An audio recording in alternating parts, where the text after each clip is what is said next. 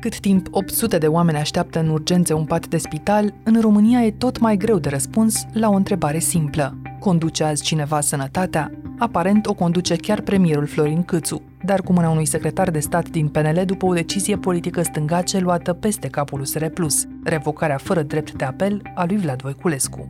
Pentru a mă asigura că încrederea în instituțiile statului rămâne, am decis astăzi să fac o modificare la vârful Ministerului Sănătății. Mutarea intempestivă a lui Florin Câțu pune cel puțin în declarațiile politice întreaga guvernare sub semnul îndoielii. Este o decizie care aruncă coaliția de guvernare într-o criză majoră. Este o decizie prin care, din acest moment, premierul Florin Câțu nu mai are susținerea alianței USR+. De ce înlăturarea ministrului sănătății fără negociere e un glonț pe care Florin Câțu și l-a tras singur în picior și dacă mai poate rămâne în aceste condiții prim-ministru, încercăm să înțelegem azi cu sociologul și politologul Sebastian Lăzăroiu. Nu are talent politic Câțu el nu are flexibilitate, nici nu înțelege întotdeauna jocurile. E genul în care își caută un tătic sau un protector și stă acolo în umbra lui. O să parcheze la un dat partidul într-o funcție în Consiliul de Administrație al BNR. Cam asta se întâmplă cu oamenii care nu au flair politic și nu sunt înzestrați pentru politică. Scriitor de ficțiune în ultimii ani, Sebastian Lăzăroiu urmărește în continuare pasionat politica, după două decenii în care a fost strateg politic, consilier prezidențial și la un moment dat ministru într-un guvern de criză. Eu sunt Anca Simina și ascultați On The Record, un podcast recorder în care știrea primește explicație. Sebastian Lăzăroi au trecut abia 100 de zile și puțin ale acestei guvernări și un ministru a fost deja demis, deși v-ați desprins de politică pentru literatura de ficțiune, ați anticipat această mutare, scriind așa, cu câteva ore înainte. Mi-ar plăcea să vă spun că Vlad Voiculescu rămâne ministru al sănătății până în luna mai-iunie anul acesta, dar nu pot. Am 30 de ani de experiență, cel puțin observațională în politica românească și nu am văzut o dezlănțuire asemănătoare împotriva unui ministru. Ce pre prevestea această revocare anunțată de Florin Câțu, să remarcăm și asta mai întâi pe Facebook.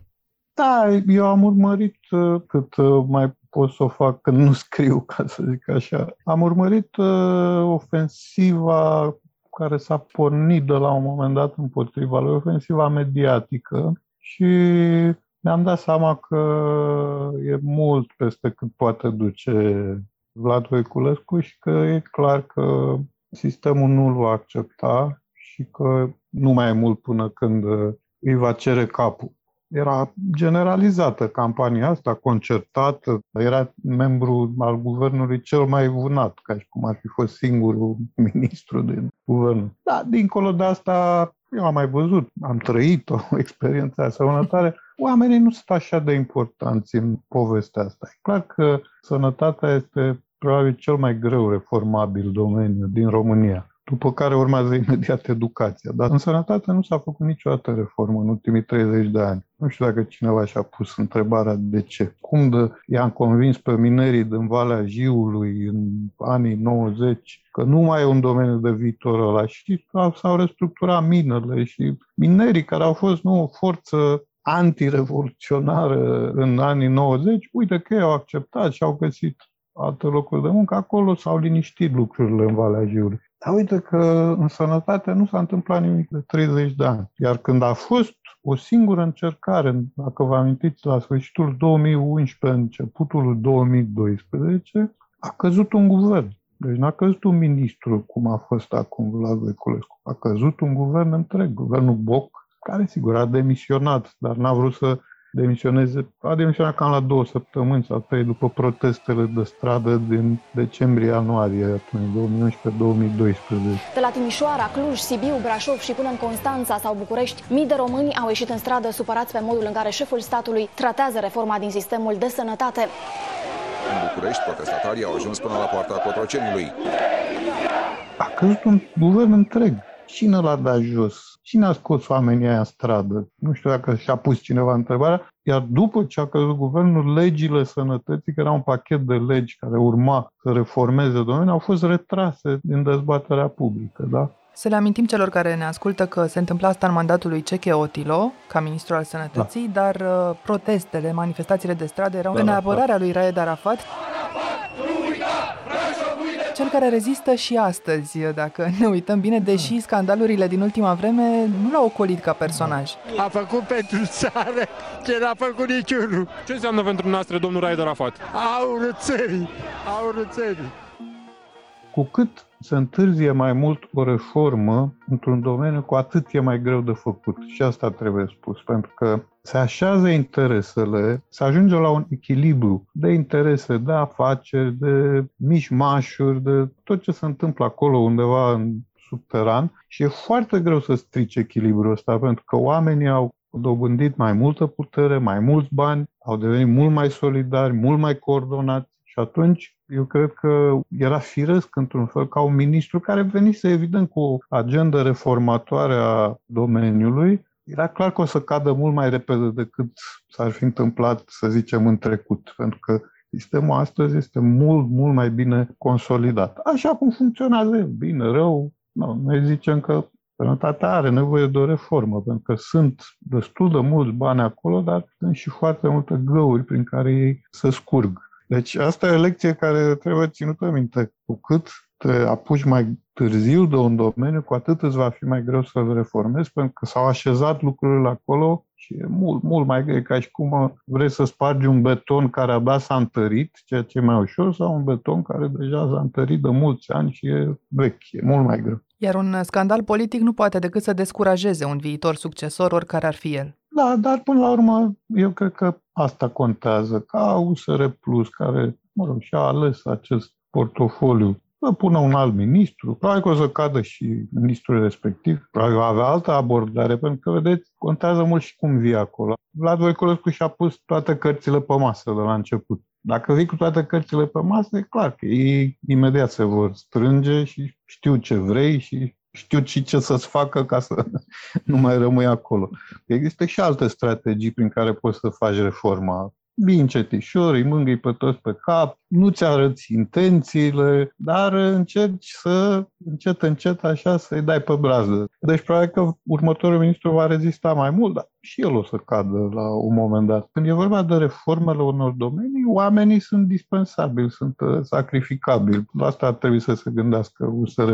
Contează ce e la capătul drumului. În 2024 o să lase un minim de schimbări în acest uh, sistem, o să-l facă mai eficient, o să se cheltuie banii ăia mult mai transparent, banii din sănătate sau nu. Pentru asta, dacă e nevoie să sacrifici 10 miniștri, eu cred că nu contează oamenii în ecuația asta, contează scopul final. Și mai spuneți într-un fel că contează mult și voința politică, adică dacă într-adevăr un contează partid își dorește să reformeze un sistem, trebuie să păstreze acest portofoliu, nu să-l paseze acum la prima negociere, să scape da, de dacă el. îl dau la liberal, dacă îl dau la liberal, reforma e îngropată. De ce? Nu pentru că e ceva special cu liberalii, ci pentru că liberalii sunt un partid la fel de vechi cum e PSD, care a participat la aceste transformări pe care noi le numim tranziție și care au ei înșiși interese în domeniul sanitar. Pentru că așa arată nodul ăsta de interes acolo. Acolo e încrengătură între șef de spitale, multe firme din domeniu, medicamente, echipamente medicale și așa mai departe, plus politicieni. Fără ei ar putea să existe rezistența asta la schimbare. Ori PNL sunt convins că are, uite, a apărut chiar acum, pe un fost liberal de frunte, Vlădescu, fiul lui avea o firmă prin care asigura, nu știu ce. Sunt multe firme de astea. Fac curățenie în spitale, vând dezinfectanți.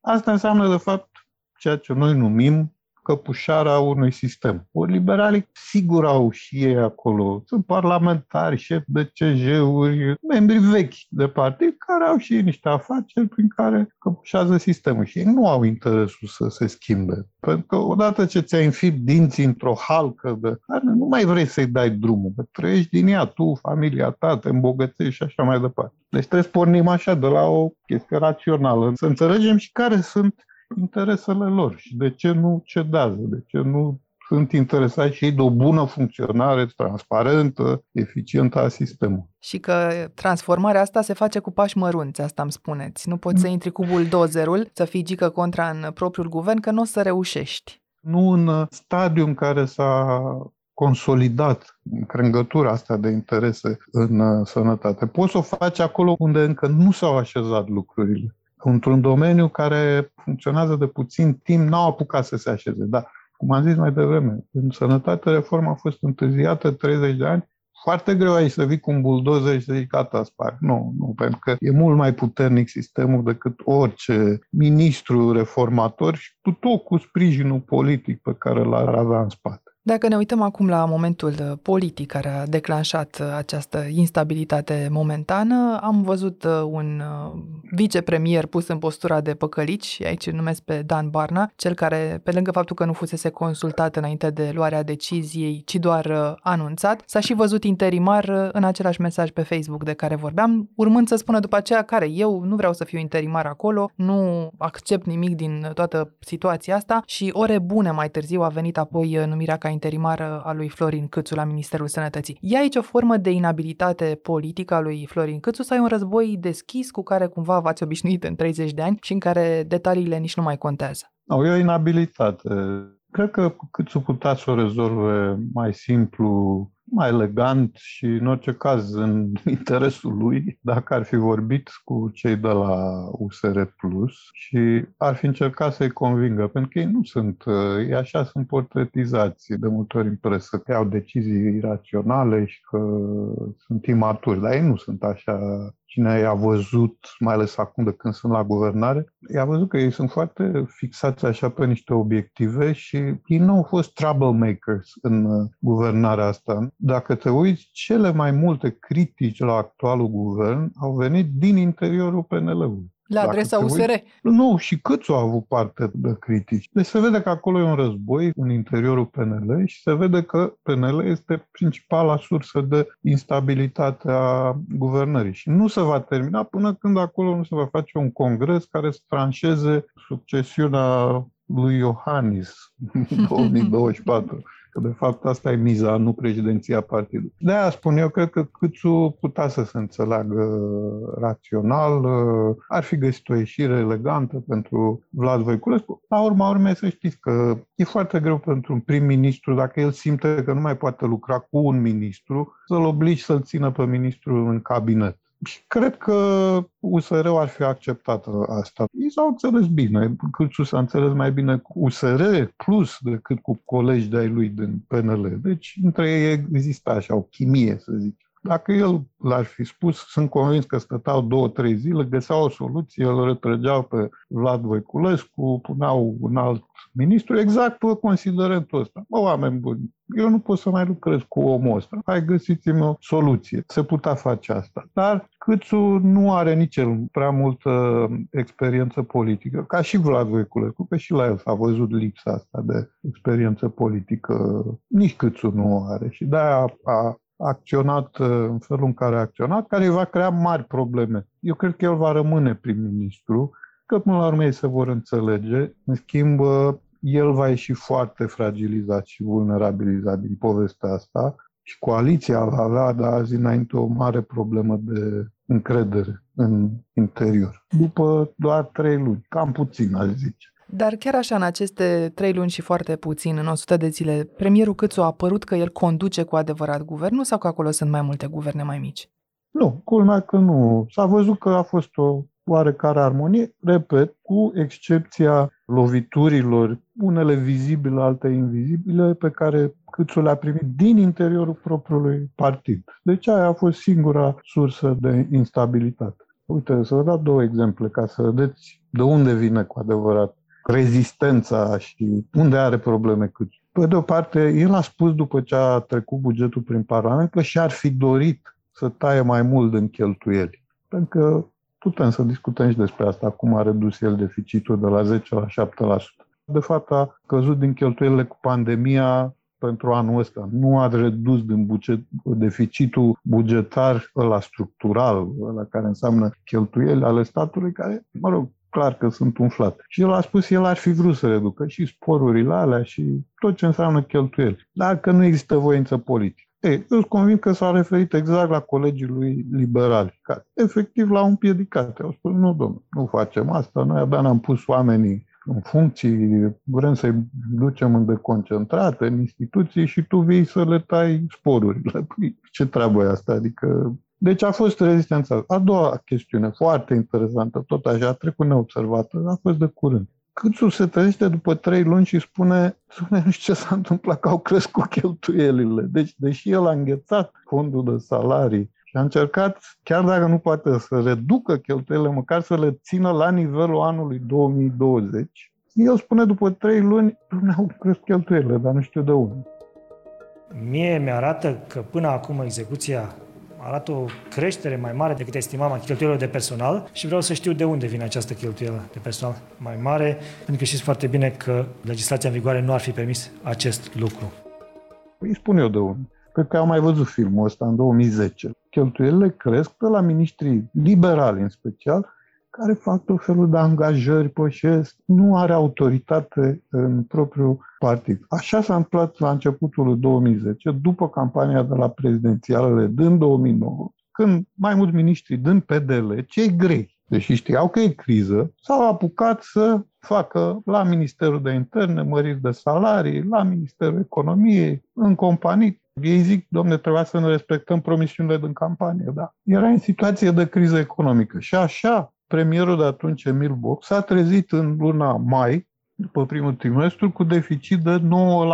Așa a urmat pe urmă ce știe toată lumea. Mi-e teamă că asta se întâmplă și în cazul guvernului Câțu. Dar, repet, nu cred că au făcut asta useriștii și nici cei de la UDMR, nu miniștri, ci miniștrii PNL-ul. Dar acești vulturi ai uh, PNL, dacă îi putem uh, numi așa, ar trebui acum să aplaude la mai multe mâini faptul că de la USR vine mesajul jos câțu, completat în spatele ușilor închise cu sus Orban, nu? Deși, dacă ne amintim bine, în decembrie, tocmai USR insistase pentru instalarea lui Câțu, exact în ideea asta. Doamne, ni se aseamănă mai mult, uh, îi place cuvântul da. reformă și pare să-l rostească cu sinceritate. Am fost împreună în piață, să-l lăsăm pe Orban acolo la partid să-și facă joc locurile pentru congres.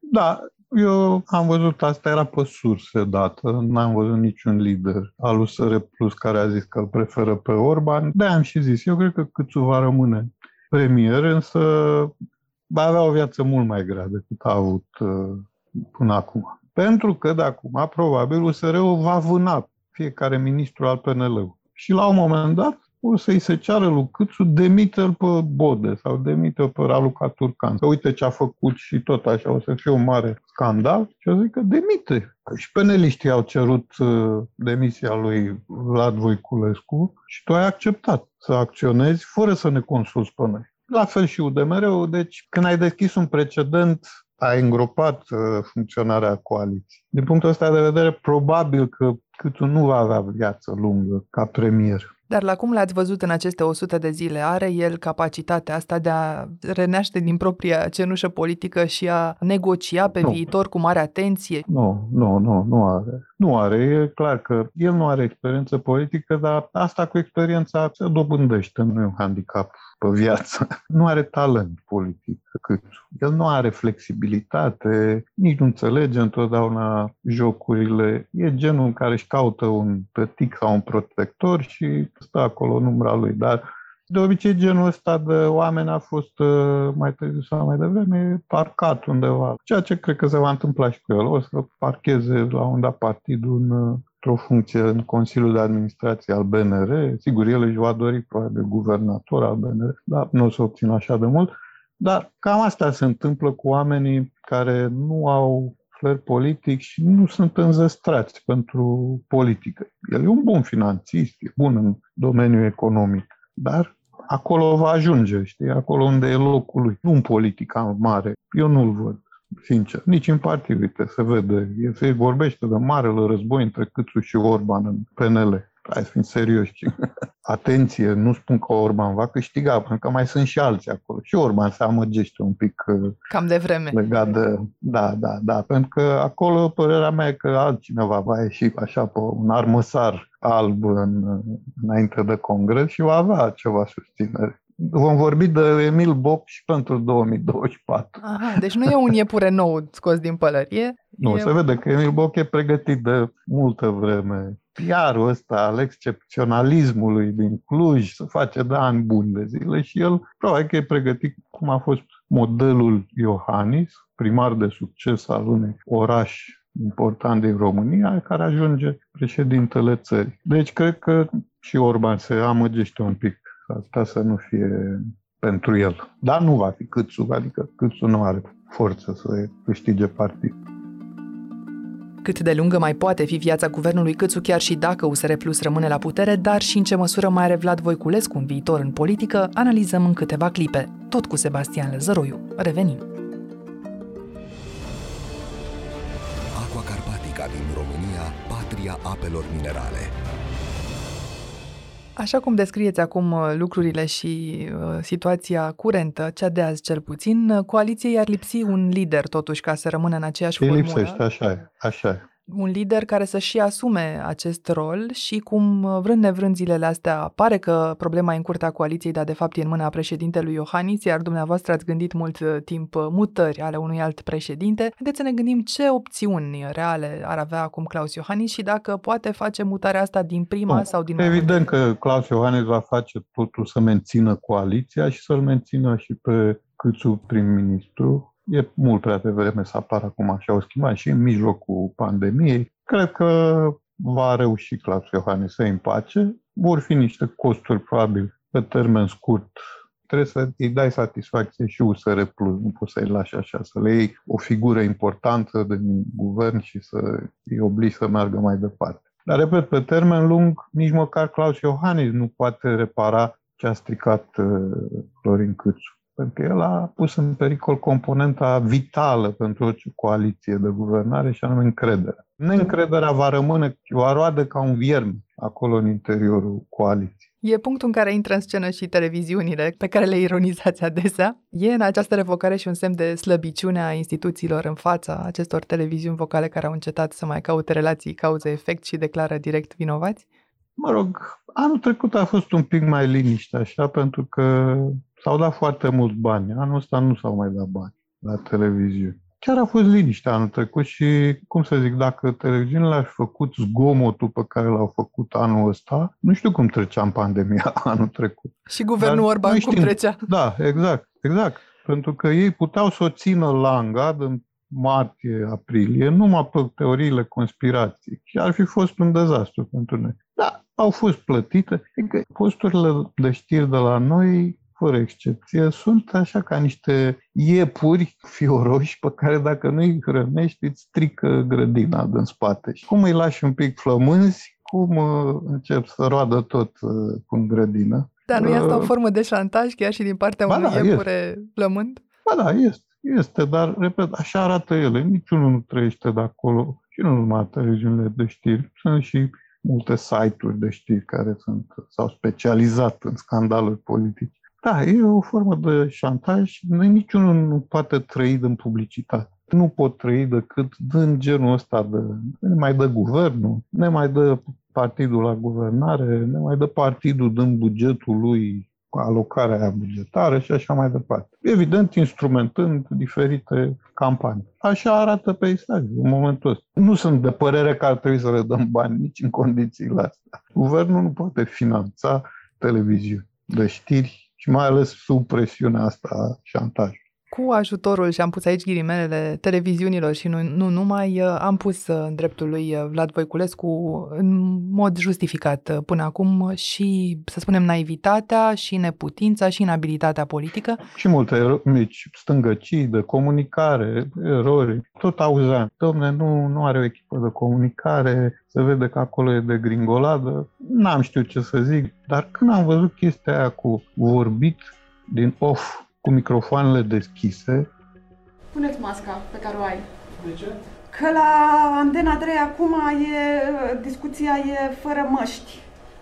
O să dau drumul? Stați un pic. Uh, mască... Mai sunt singur tot. Ești singur, da. da.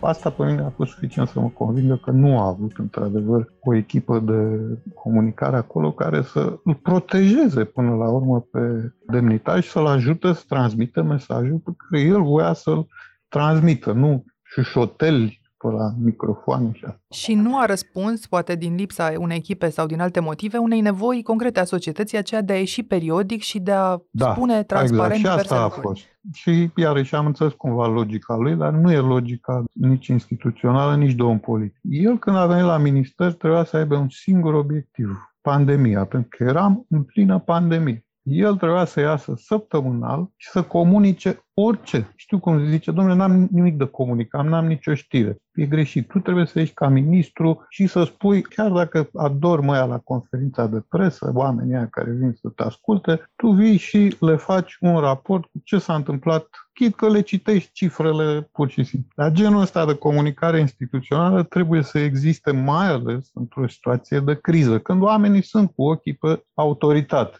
Măcar ca să dai posibilitatea de a primi niște întrebări și să nu dai sentimentul că fugi. da. Ei, mai are Vlad Voiculescu în toate aceste circumstanțe un viitor politic? Îl vedeți? Depinde foarte mult de el. El are încă un capital de simpatie, partidul sprijină mare lucru, pentru că de obicei la partidele vechi, în situații de genul ăsta, cariera ta s-a cam terminat. Dar la ei, iată că e o situație neașteptată, partidul se pare că sprijină, el nu trebuie să fie neapărat într-o funcție executivă ca să contribuie într-un fel sau altul la politicile de sănătate din România. Poate să aibă o funcție în partid cu suficientă vizibilitate și care să aibă autoritate asupra executivului în așa fel încât să contribuie în continuare la reforma din sănătate, la politicile din sănătate. Deci poate rămâne o, mai ales dacă partidul păstrează portofoliu, deci el poate să fie în continuare o voce foarte influentă. Deci Vlad își poate găsi un loc aici, în zona asta a partidului. Nu poate să mai fie în executiv cu Câțu premier, asta este evident, pe niciun alt post. Dar poate cândva, poate reveni în executiv. De asta zic, depinde foarte mult de el. Are toate condițiile să-și continue cariera și să crească politic, mai ales că are sprijinul partidului. Dacă era în PNL, Vlad Veculescu era istorie. Au uh, tot fost uh, conflicte în coalițiile pe care România le-a avut în ultimii 30 de ani și această coaliție a primit de altfel numele parodic CDR 2.0, poate chiar uh, justificat. Dar rupturile s-au produs, dacă ne amintim bine, ori în urma unor conflicte de durată, ori în funcție de calcule politice punctuale, cum a fost în 2009, da, de exemplu, când se dorea o platformă mm. pentru Mircea Joană, care se pare opozantă lui Traian Băsescu. Da. Dacă ar fi să ne uităm la trecutul recent și să învățăm ceva, ce ar trebui să reținem, dincolo de faptul că odată tăvălugul conflictelor pornit, cum spuneați mai devreme, nu se oprește. Va continua și la un moment dat o ruptură va exista. Nu, nu e nicio lecție de învățat. E cumva e o fatalitate, pentru că Repet, până nu se liniștesc lucrurile în PNL, nu o să fie liniște nici în coaliția de guvernare. Pentru că PNL-ul este realmente o sursă de instabilitate. Și de liniștit Adevărul. se liniște, să spunem, în septembrie. Exact. După ce se așează acolo președintele, noua conducere a partidului, atunci se liniștesc. Celelalte lecții sunt uh, banale. Nu vă certați copii. Nu, exact, nu vă certați copii, nu luați decizii la nervi, copii și așa mai departe. Deci nu sunt lecții mari, mărețe, de care să depindă funcționarea acestei coaliții. În general, și dacă PNL-ul n-ar fi avut nebunia asta internă cu Congresul, era suficientă maturitate în coaliție ca să gestioneze lucrurile cum trebuie. Deci eu mă așteptam, vă spun sincer, după alegeri, troublemaker să fie și sursa de instabilitate să fie USR+. Nu a fost așa, uitați-vă că nu a fost așa. Cel mai disciplinat soldat al coaliției a fost chiar USR+.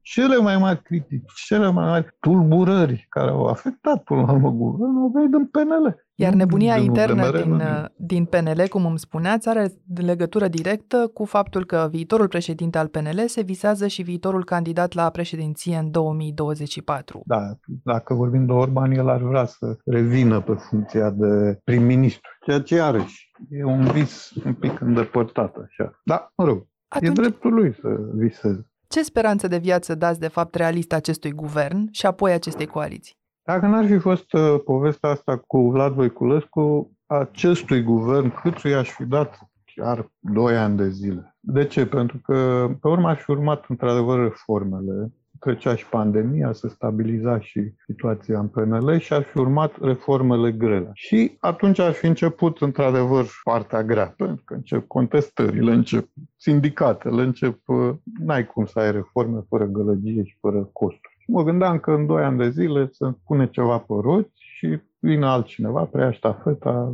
Acum, cu sămânța asta de neîncredere pe care cât a plantat-o în coaliție, nu știu ce să zic.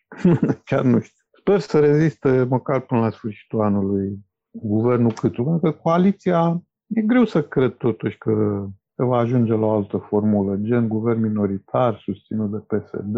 Nu prea are cum, pentru că nu prea are pe cine să pună PNL-ul premier ca să fie susținut. Cât în niciun caz nu poate. Deci, ca să înțelegeți, el și-a tras un glonț în, în picior. Dacă USR-ul decide să plece de la guvernare mâine, sigur Câțu nu mai e premier. S-ar ajunge, să zicem, la o formulă minoritară pe care PSD-ul ar susțină, dar nu pe Câțu. Pentru că Câțu, de la început, a fost vectorul anti-PSD. E foarte greu de imaginat acum o persoană din PNL care poate ciuc, poate ciuc ar merge pe o formulă minoritară, cred că l-ar accepta PSD-ul. O mare coaliție PSD-PNL, iarăși, nu prea o văd. Atunci PSD-ul va cere pe bună dreptate mm-hmm. să aibă premierul. Și atunci de aia zic, cred că coaliția asta va merge mai departe.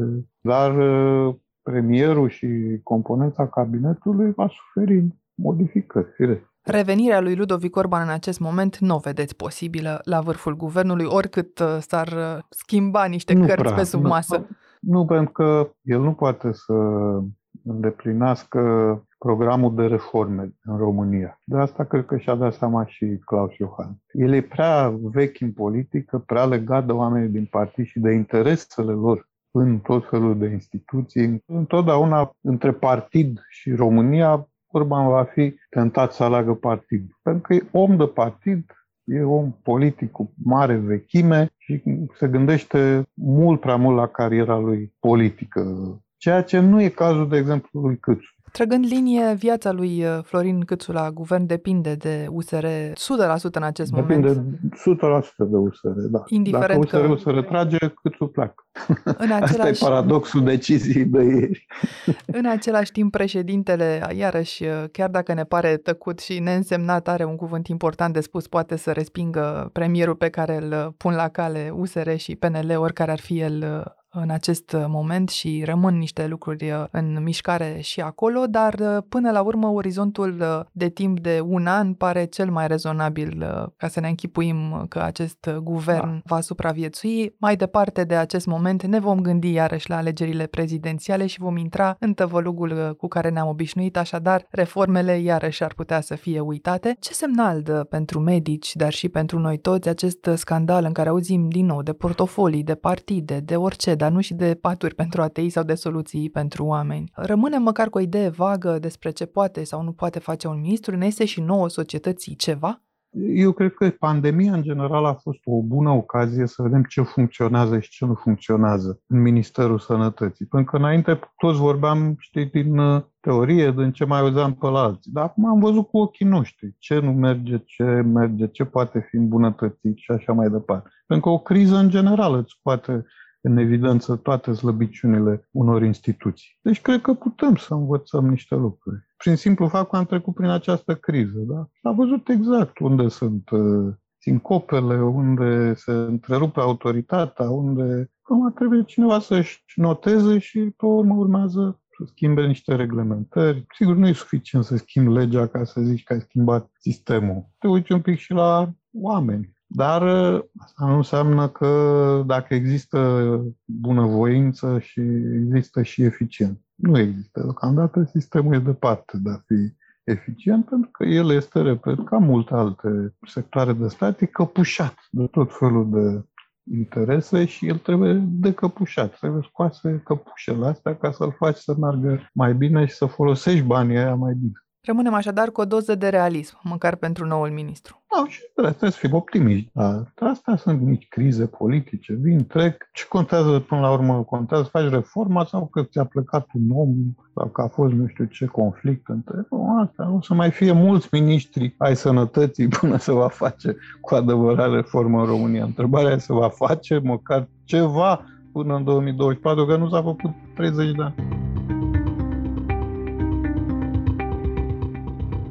Ați ascultat On The Record, un podcast produs de Recorder și susținut de Banca Transilvania. Ne găsiți pe Apple Podcast, pe Spotify sau pe orice aplicație de podcast pe care o folosiți. De asemenea, ne puteți urmări pe canalul On The Record de pe YouTube. Ca să nu ratați niciun episod viitor, nu uitați să dați subscribe. Vă recomandăm să ascultați și podcastul BT Talks, disponibil pe bancatransilvania.ro podcast. On The Record are ca editori pe Cristian Delcea și pe Mihai Voina. Eu sunt Anca Simina, ne reauzim vineri.